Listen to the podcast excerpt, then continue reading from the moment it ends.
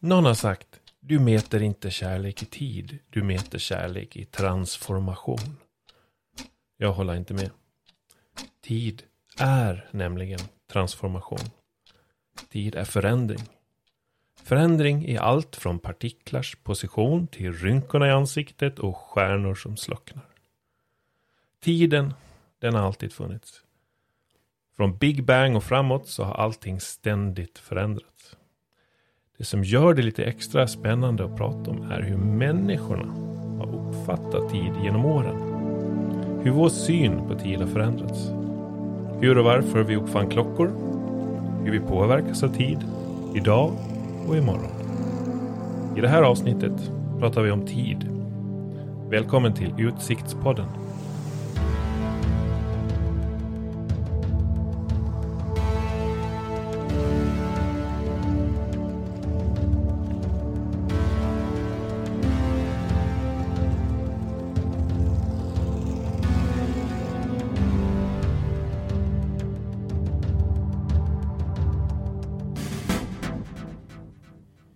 Och jag har sett fram emot det här avsnittet. Tid. Hej Jakob. God morgon, god kväll. Om vilken tid vi nu är i. Det beror på vad vi, hur vi ser på det. Exakt. Ja, jag, känns, och jag är så investerad i tid, alltså in, rent intressemässigt i mitt liv. Jag har liksom tyckt, alltid tyckt att tid var så intressant.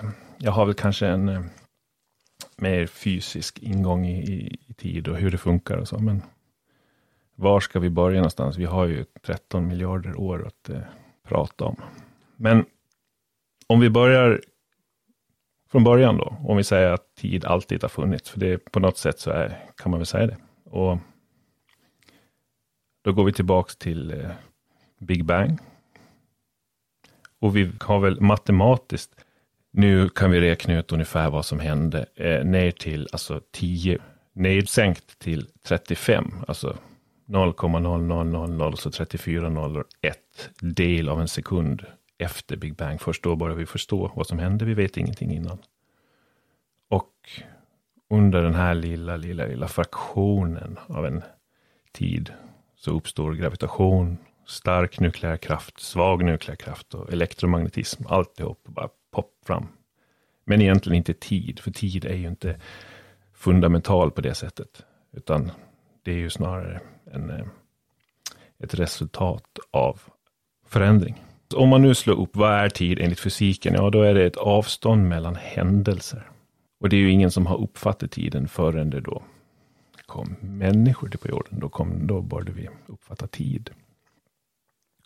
Det tidsbegreppet som människan använder ju alltid varit kopplat till eh, ett, när världen skapades.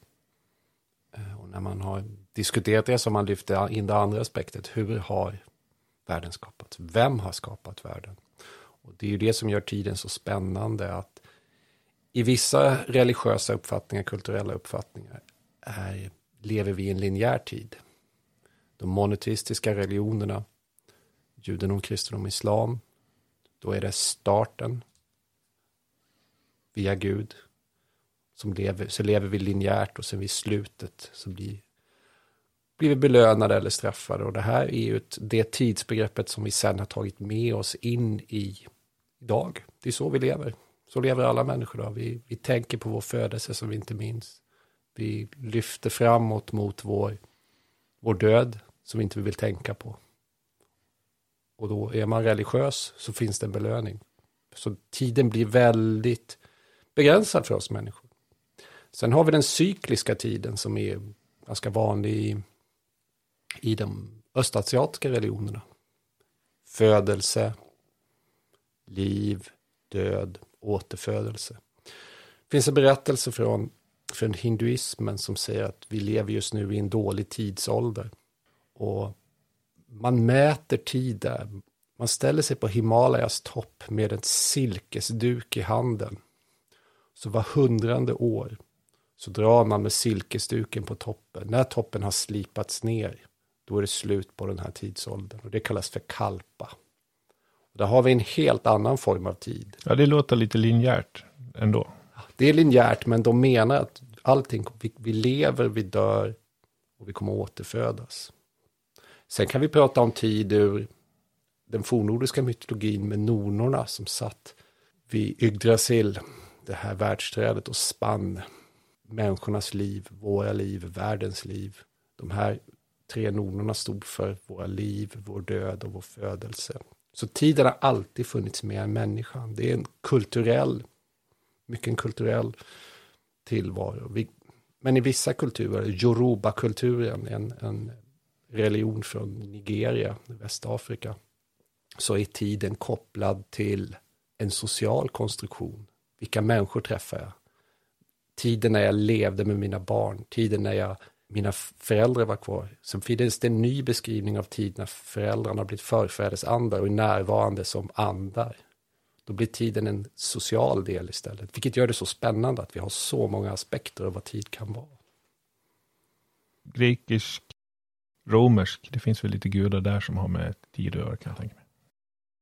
Det finns två stycken och den ena som är den kända heter Kronos och det är med CH för att vara tydlig för det finns en, en annan gud som heter Kronos med CR som är en, en, en, har en annan funktion. Kronos är han kallas för fader i tid. Han, är, han definierar dåtid, nutid och framtid. Han avbildas ganska ofta med en lie. Han, tiden som en lie kommer att skörda. Kommer att skörda människor, kommer att skörda samhälle. Sen kan man då se kopplingen, en manlig figur med en lie. Vad är det för symbol vi har av döden och djävulen? mest döden i, den, i en kristen, judisk kristen mytologi, den liemannen. Sen har du en annan tidsfunktion, kairos, en annan gud. Det är tiden just nu, nuet. Saker som händer i nuet, den tiden, som inte är definierbar utifrån 20 maj, 10 januari. Utan det är nu, när ni lyssnar på det här, den tiden, det är Kairos tid. Medan när ni har lyssnat på 50 avsnitt, så kommer ni ihåg det första avsnittet. Då är det dåtid, då är det Kronos tid vi pratar om. Spännande. Vi har ju vi har några ja, berömda människor genom åren som har försökt att ge sig på att förklara vad tid är.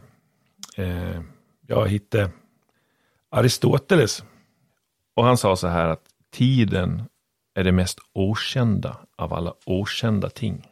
Det är verkligen eh, grädde på laxen när man försöker förklara någonting svårt här känner jag. Eh, och sen får man spåla fram några år så kommer Isaac Newton som eh, tycker att tiden är absolut.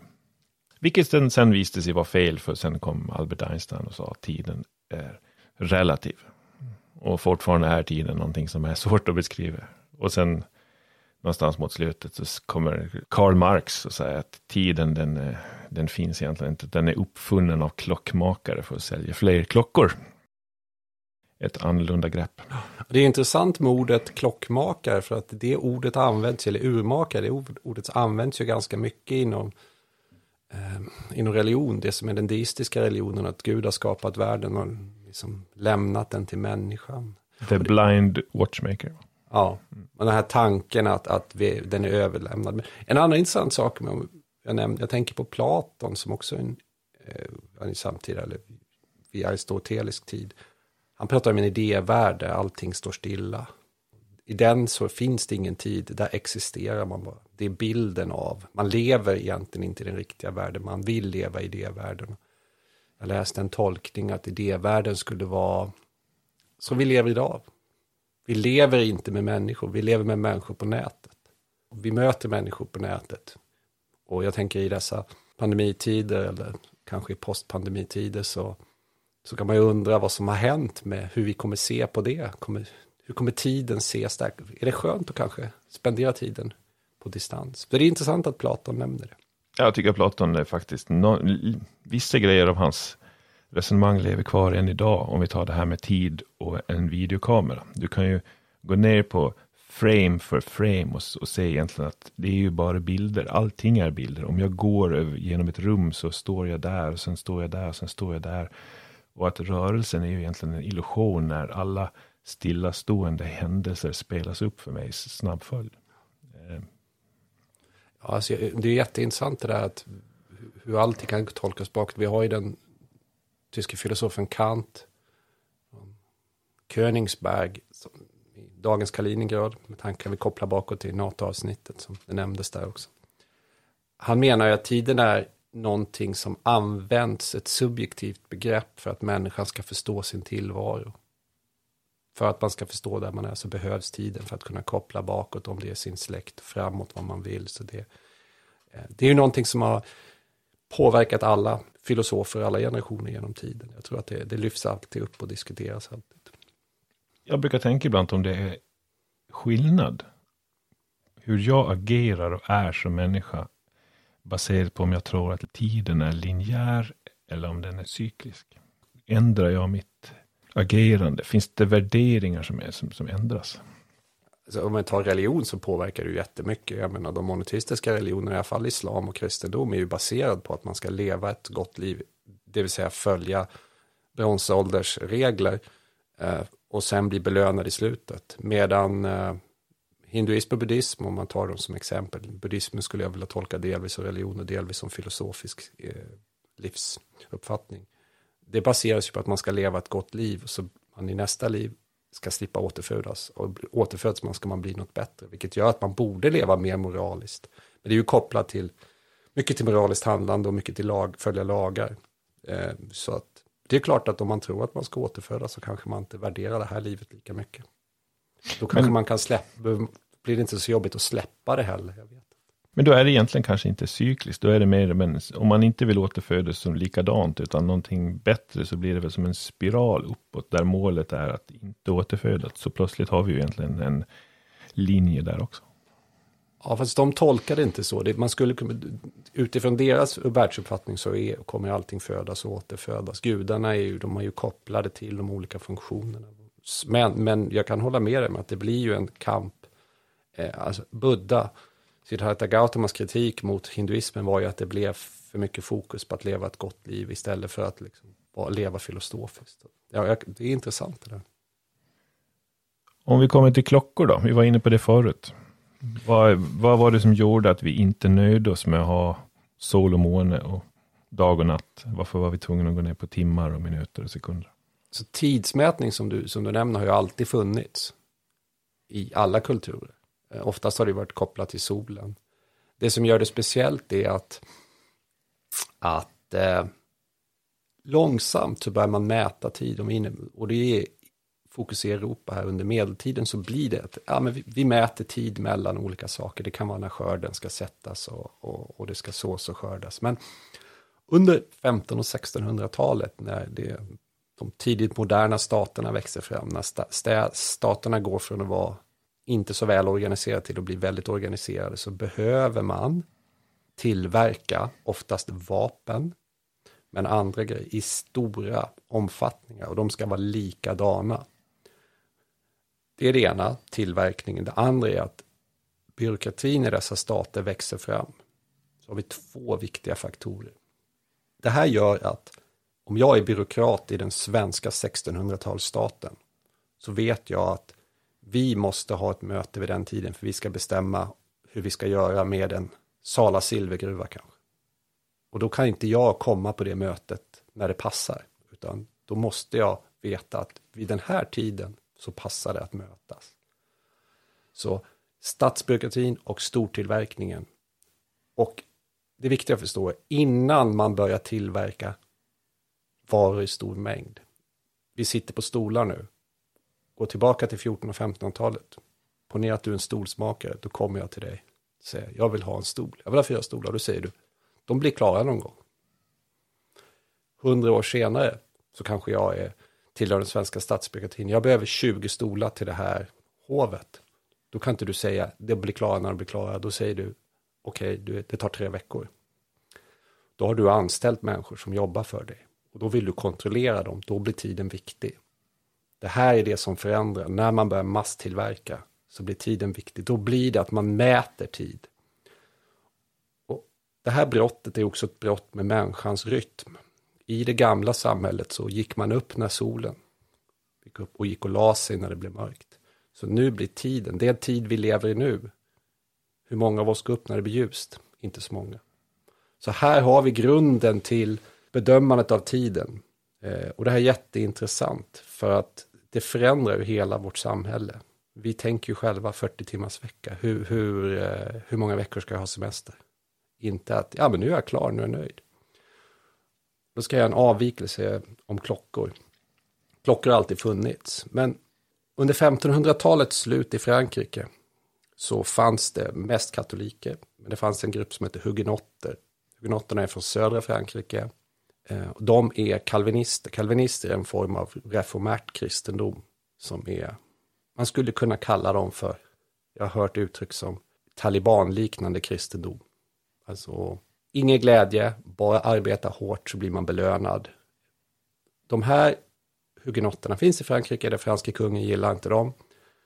Eh, det är ett bröllop i Paris 1572, det är den 24 augusti. Och då genomförs något som heter Bartolomé-natten. Då slaktas och massakreras massa protestanter. De som överlever flyr till Schweiz, till området Jura eller Jura, som idag är Schweiz, Frankrike. Och de blir jordbrukare. Och de blir duktiga på vattenhjul. De är jätteduktiga på vattenhjul. I det kalvinistiska Schweiz så finns det juvelerare, men de får inte lov att använda juvelerna till någonting, därför att i det här taliban-liknande så ska man inte visa någonting. Då får de en idé, vi måste kunna använda juvelerna till någonting. Hur ska vi komma runt? Kugghjul och juveler, det är grunden för alla moderna klockor. Så klocktillverkningen i Schweiz går tillbaka till att en grupp protestanter blir utjagade ur Frankrike, lär sig kugghjul. Juveler som används i alla klockor. Så där har vi starten på de moderna klockföretagen. Sen kan man ju inte säga att ja, det här märket startar men grunden finns. Så man undrar varför just Schweiz? Ja, händelser. Ur en katastrof. Wow, alltså verkligen wow. Jag skulle också vilja tillägga med klock, armbandsur, jag bär ett idag. De gjorde man inte då. Armbandsuren började man göra under 1800-talet och 1700-talet, men 1900 14, första världskriget ledde fram till användandet av armbandsur. För att officerarna kunde inte stå med fickur i skyttegravarna. Tiden blev viktig. Nu ska vi springa över toppen. Nu ska vi springa mot tyska eh, kulsprutor klockan 08.00. Alltså, det är därför armbandsur är viktiga. Och sen känner alla till att Omega var först på, de hade sitt ur på månen och det finns ju mycket, idag är det en statussymbol.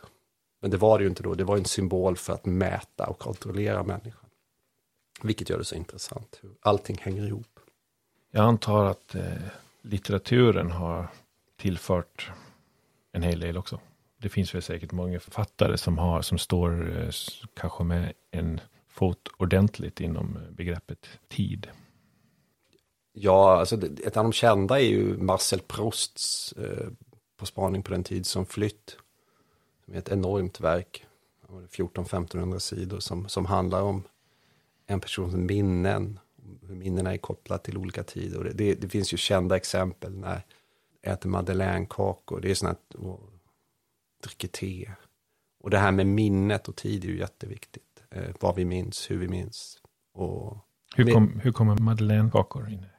Eh, när han äter madeleinekakor så minns han sin tid, svunnen tid, kopplingar till Lite som vi kanske kan minnas om vi lyssnar på någon musik när vi växte upp som vi, som vi kanske inte har hört på länge så kopplar man det till. Eller vissa människor minns ju lukter, alltså kanske parfymer. Och, så den här minnet är förknippat till någonting som har hänt för länge sedan. Och det är ju jätteintressant. Och sen tid är ju något man jobbar med i fantasyböcker och i science fiction såklart. Där, och i många serier idag så, så, är det ju, så, så vill man ju vrida på tid och så. Eh, och det gör det ju intressant. Ja, man vill resa i tid framförallt. Ja. Och det räcker egentligen då med att ta en, en kaka. Ja, precis. Det, det, det, kan, man ju, kan man ju ta med sig. Vem vet om tio år, vi kanske kommer tänka på, när vi hör ordet folkhälsomyndighet, så kanske det går det tillbaka, tillbaka till någonting som, som ah, dålig presskonferens. Ja, men har, har epidemin då, som vi nu befinner oss i, har den, har den ändrat nu är vi i verkligen modern tid helt plötsligt, men det är fortfarande intressant ur den aspekten att den kanske, som en madeleinekaka, så kanske epidemin har ändrat på våran tidsuppfattning på något sätt. Ja, jag kan ju tänka mig att har man jobbat hemma under lång tid så, så kanske inte det arbetet som var en fysisk plats inte är så viktigt, vilket gör att man, tiden blir annorlunda. Det är inte så här, nu är det arbetstid och nu är det fritid. Eh, och den, den förändringen är ju, kan ju bli enorm. Det kan ju vara så att folk trivs med det och man, vi ser ju att stor, man lämnar storstäderna och flyttar ut på, på landsbygden för du kan hantera din arbetstid där, då får du fritiden. Och det här är ju ett, det är ett klassiskt exempel inom nationalekonomin, det är ju alltid den diskussionen. Man ställer arbete mot fritid, vad är värt mest? Och nu går de ihop, skulle jag kunna säga. Nu är man hemma, man jobbar lite, man tar en paus, man går och hänger tvätt och så är man tillbaka i ett möte.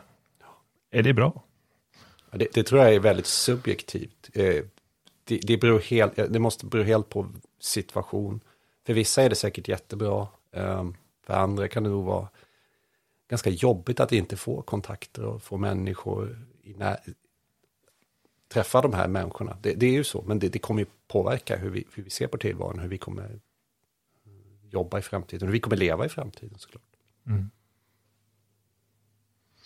Ja, om vi går från eh, klockor och armbandsur, eh, tidigt 1900-tal, och så hamnar vi idag. Då har ju perspektivet på tid absolut ändrats. Nu är man ju inte längre, nu är det inte timmar och minuter och, eller ens sekunder vi pratar om. Om vi tar eh, börshandeln som ett exempel, så, är, eh, så rör de sig med, med helt andra tidsfaktorer. Där betalar man för att sitta i en lokal så nära börsen som möjligt. Man pratar latens i nätverkskablar. Sluter man ögat, en blinkning, ett ögonblick som vi brukar kalla det. Det är, eh, ja, det tar ett par hundra millisekunder att göra det. Och det är lång tid i börssammanhang. I börsen, de handlar med mikrosekunder. Alltså en mikrosekund är en miljondels sekund. På 100 mikrosekunder så kan man alltså genomföra köp och sälj med aktier. Och det funkar ju så här. Vi tar en eh, svensk stor aktie då. Boliden som exempel. Den säljs och köps inte bara här i Sverige, utan den finns på flera europeiska börser. Och de här priserna på den kan variera med mikrosekunders latency. Så, att säga. så du kan i, i samma sekund köpa någonting på en svensk börs och sen inom loppet av 100 mikrosekunder säljer den till ett lite högre pris i någon annan börs. Och det tjänar man pengar på. Och det är miljondels sekunder. Så absolut, vi rör oss och frågan är hur ser morgondagen ut i den takten? Är den ens gjord för människor? Det Känns inte som vissa delar, det, det, att det inte är gjort för den människa, de människor vi är idag. Om vi ska, om vi ska leva i sånt tempo och, och jobba så hårt. Och det, det, är ju intressant att det, det blir säkert fler arbetsplatser där, där, där tid blir mycket viktigare, som du nämner med de här latenserna är viktigare än, än mötena. Det, det, är väldigt spännande. Sen är det ju frågan hur, hur, det kommer, hur människan kommer bli påverkas av det här om hundra år. Den, vilken tid har vi då? Är det den här, allting ska vara snabba saker eller kan vi komma kommer vi distansera oss från det för att vi vill ha ett lugnare liv. Jag vet faktiskt. Mm. Och det slår mig ju då när vi, när vi pratade om det här att du sa det var någon som hette Kronos som står för nuet. Och i relation till börsen så blir det speciellt. Ja, um, jag tror att det var uh, Kairos Future som är ett investmentbolag. Kairos det är den här nuet. Det innebär ju att vi har ett investmentbolag som tar ett namn för en tidsgud. Det är jättespännande. Den kopplingen blir ju, det visar ju hur de jobbar. De här korta, korta, korta sekunderna. Mm. Och förändringarna. Eh, och det, det är det, det, tiden är ju en markör för vad vi är. Vi kopplar alltid, vi, vi vill använda oss av tidsmarkörer, vi vill använda oss av ord som är tidsmässiga, vilket gör det jättespännande. Mm. Vi har en, eh, en ganska fundamental sak som inte påverkas av tid, som inte bryr sig om tid. ljuset. Jag hörde en fantastisk förklaring någon gång att ljuset rör sig ju i en, eh, ja, maxhastigheten i vad allt kan röra sig. Och det rör sig så fort så att den komprimerar tid till att bli noll. Ljus rör sig alltså tvådimensionellt. Det tar, i, om man är ljus så tar det alltså noll tid att ta sig från en plats till en annan plats. Och det är ju fantastiskt. Det, det, jag tycker att det öppnar upp tanken på något sätt. Det finns en annan teori som, det är verkligen, det här är ju långt bort. Eh, det finns ingen som någonsin kommer kunna bevisa det här, men det är fortfarande en, en, eh, en spännande teori. Och det är att tänk om tiden saktar ner.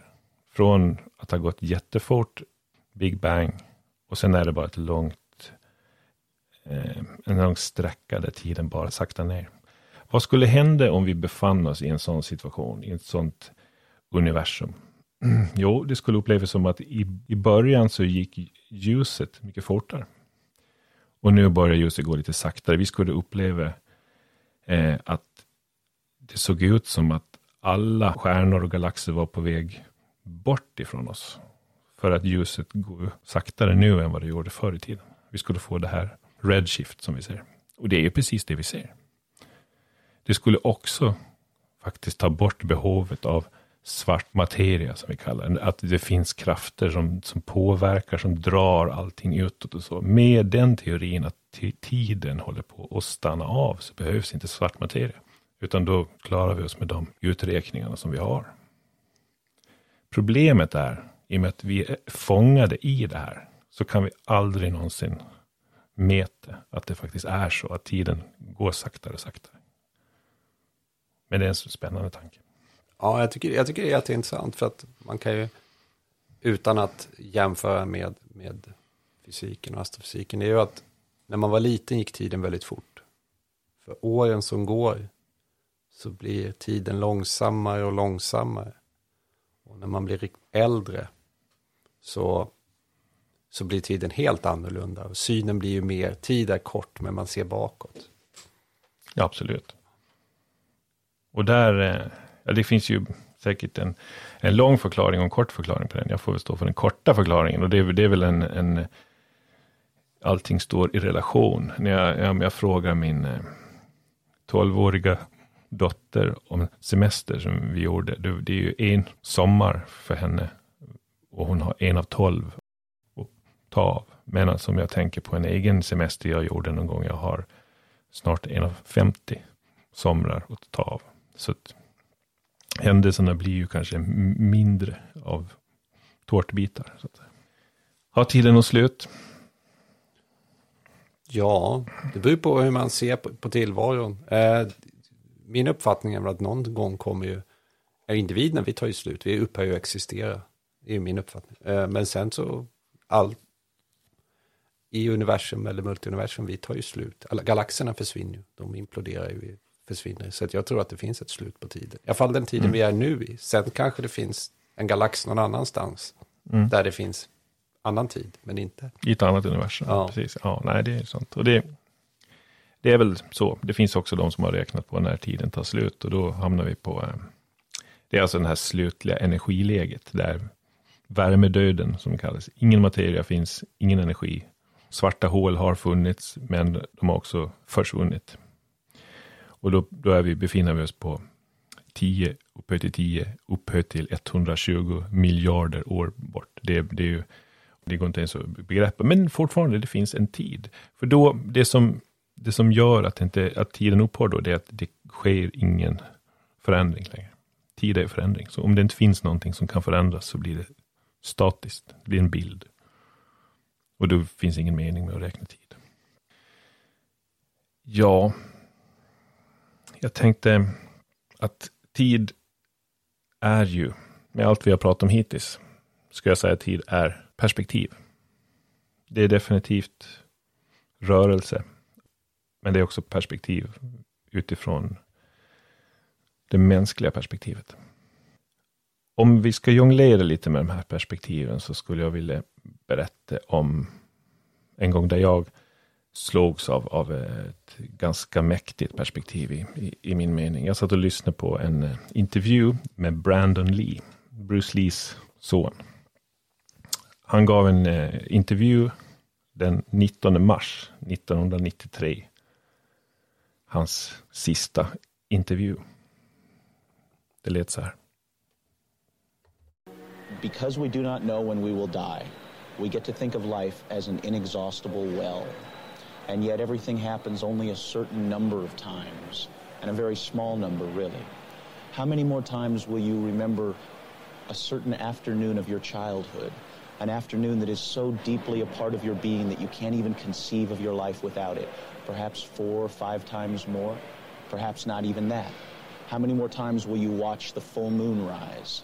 Perhaps 20. And yet it all seems limitless. Ja.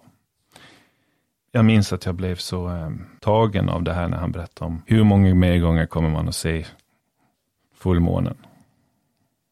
Och sen vetskapen att han dog den 31 mars, alltså en och en halv vecka efter att han sa så. För hans egen del var det värdet noll. Eh, den här texten som han säger är ju liksom ett, eh, ifrån eh, en novell från 1949 som heter The Sheltering Sky. Och den finns nu på hans gravsten. Jag tycker den är mäktig. Men det är så enkelt att koppla till den själv. För att jag, oh, jag, kan, jag kan gå till min mor. Hon, hon bor på Gotland. Hon är 85 år. Och jag skulle ju såklart vilja att hon levde till hon blev 150. Det tror jag inte jag. Utan säga att hon lever till hon blir 90. Jag åker till Gotland en gång om året och möter henne. Ja, det är väl en ganska enkel matematik. Jag möter min mor fem gånger till.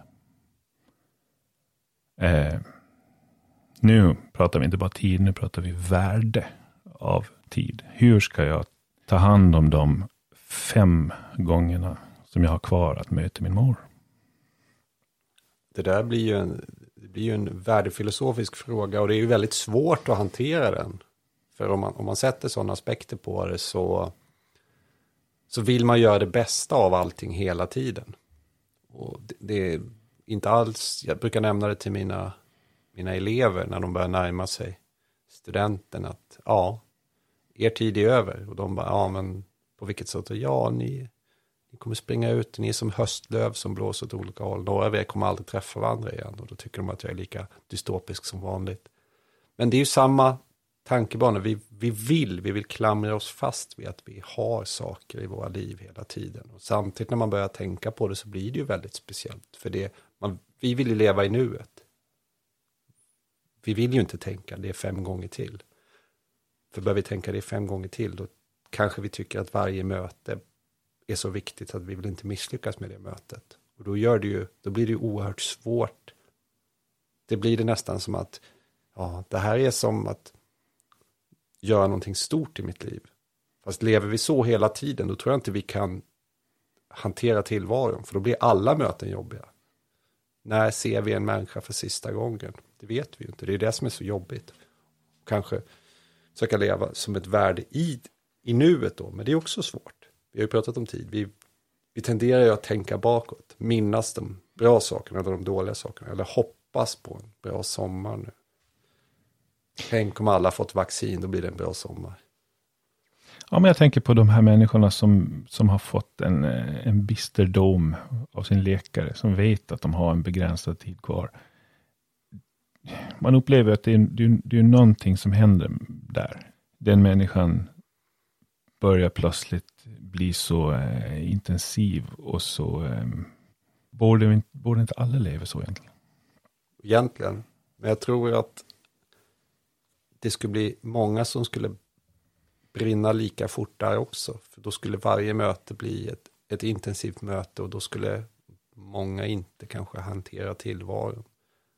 För om man tänker att ja, nu går jag till jobbet och tänk om fem inte, jag inte ser de här nästa vecka. Då blir det jobbigt att ens hantera tillvaron. Men det kanske är en skyddsmekanism vi har som människor, att undvika. Vi vill ju inte tänka på de jobbiga sakerna. Det är därför vi använder så mycket eufemismer för död. Vi, vi säger ju aldrig den här personen har dött, utan då är det gått bort, försvunnit. Vi avlivar ett djur. Så det, det är klart att det, det, är en del av det mänskliga. Det är därför religionen har en så stor betydelse i många kulturer. Att förklara det oförklarliga och då blir ju värdet av att mötas och tiden väldigt viktig. Där. Är det skillnad på hur vuxna och barn ser på tid tror du? Du nämnde elever, men de är väl halvvägs i alla fall. Eh, jag tror att de är, när de tar sin student, det är en slags en ride passage, en passagerit för dem att lämna ungdomen, barnen till ett vuxenliv. Jag tror att det kommer förändras ganska mycket på tid är. Tid för dem har varit att följa ett schema. Eh, tid har varit att göra saker enligt en slags, det är ju en fast cykel. Augusti, juni, augusti, juni. Nu kommer tiden förändras, deras liv kommer förändras. Så det är klart att man ser det på olika sätt. Och vad blir viktigt? Tid blir mycket, kommer bli mycket mer kopplat till inkomst som leder till någonting. Eh, om man är ännu yngre så är tiden bara någonting man är i. Som du nämner, en sommar. Man minns inte sommarlovet tre år tidigare.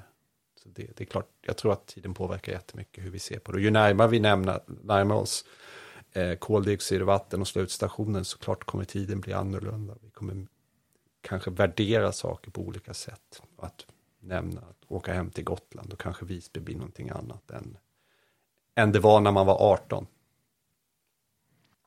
Jag, jag tänker att vi har, vi har någonting i oss som, alltså, det känsligaste organet vi har för tid är, skulle jag säga, samvetet. Vi människor, vi, vi trycker inte bort så mycket egentligen. Som, som det, det, det stora um, utmaningen vi har, det är att vi packar inte upp sakerna ordentligt. Vi, vi lämnar dem ouppackade och vi har svårt att veta vad som finns i, i, inuti alla paket. Låt säga att vi sitter, spenderar mycket tid framför Facebook, YouTube. Och eh, efter jag har gjort det dag efter dag så, så lämnas jag kvar med någon form av odefinierad, eh, olustig känsla. Ska jag ta mig tid och packa upp det, så ska jag säkert hitta att det insikten att jag slösar bort tid som gör att jag känner den här olustkänslan. Men den förblir opackad. Och jag sitter kvar där och eh, jag har bara en, en känsla av olust. Och jag vet inte vad jag ska göra med den. jag vet inte hur jag ska tolka den. Jag tänker att det är säkert stress. Jag tycker det är, alltså, vad som anses vara bra och dåligt användande av tid, det, det är så svårt att definiera. Vi, vi, vi lever i en protestantisk kultur där, där sommarledigheten ska användas till att renovera i huset eller fixa till sommarstugan. Eh, vi, vi, det går tillbaka på den sociologen Webers tankar om att vi jobbar så hårt. Då, då blir det, i en sån kultur så blir ju tiden som inte är, leder till någonting nyttigt. Och då menar jag någonting, ja, kolla vad vi har varit duktiga, vi har renoverat.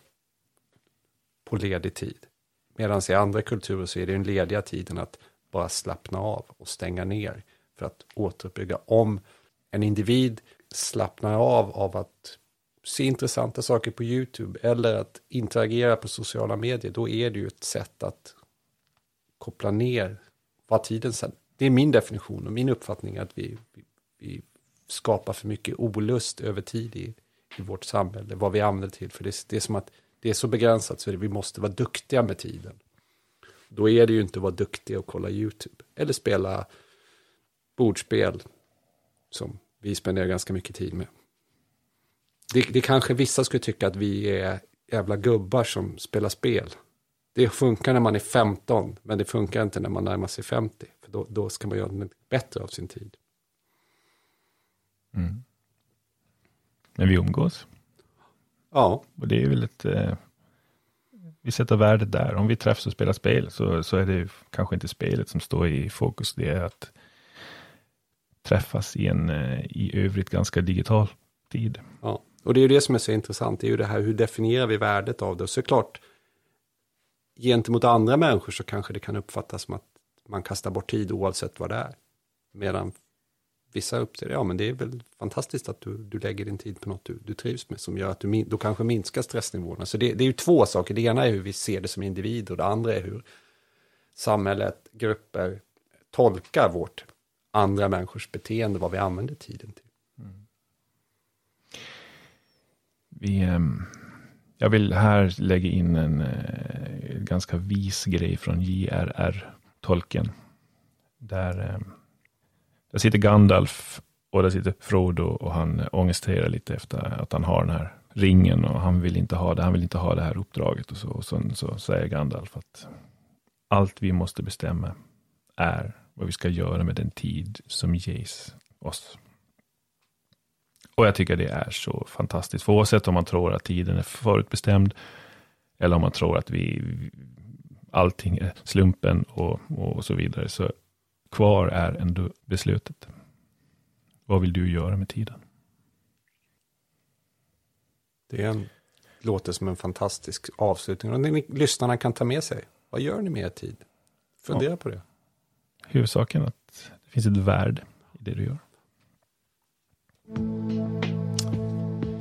Ja. Fantastiskt. Jag eh, lämnas kvar med mycket tankar kring det vi har sagt. Om ni också gör det, gå gärna in på eh, Utsiktspodden på Instagram eller på Facebook. Skriv ner det vi har det vi inte tog upp eller det vi tog upp som ni har till tankar kring. Jag vet inte vad vi har för äh, avsnitt nästa vecka, Jakob. Är det, ska vi äh, prata om det vi gubbar gör? Spel då? Ja, det är ett avsnitt som är på gång. Och har vi en gäst på ingång också som är en del av spelandet. Ja, det får bli ett specialavsnitt, men jag tror ändå vi har lite, lite kul att bjuda på. Tack för att ni har lyssnat. Tack Jakob. Tack, tack själv Ingmar.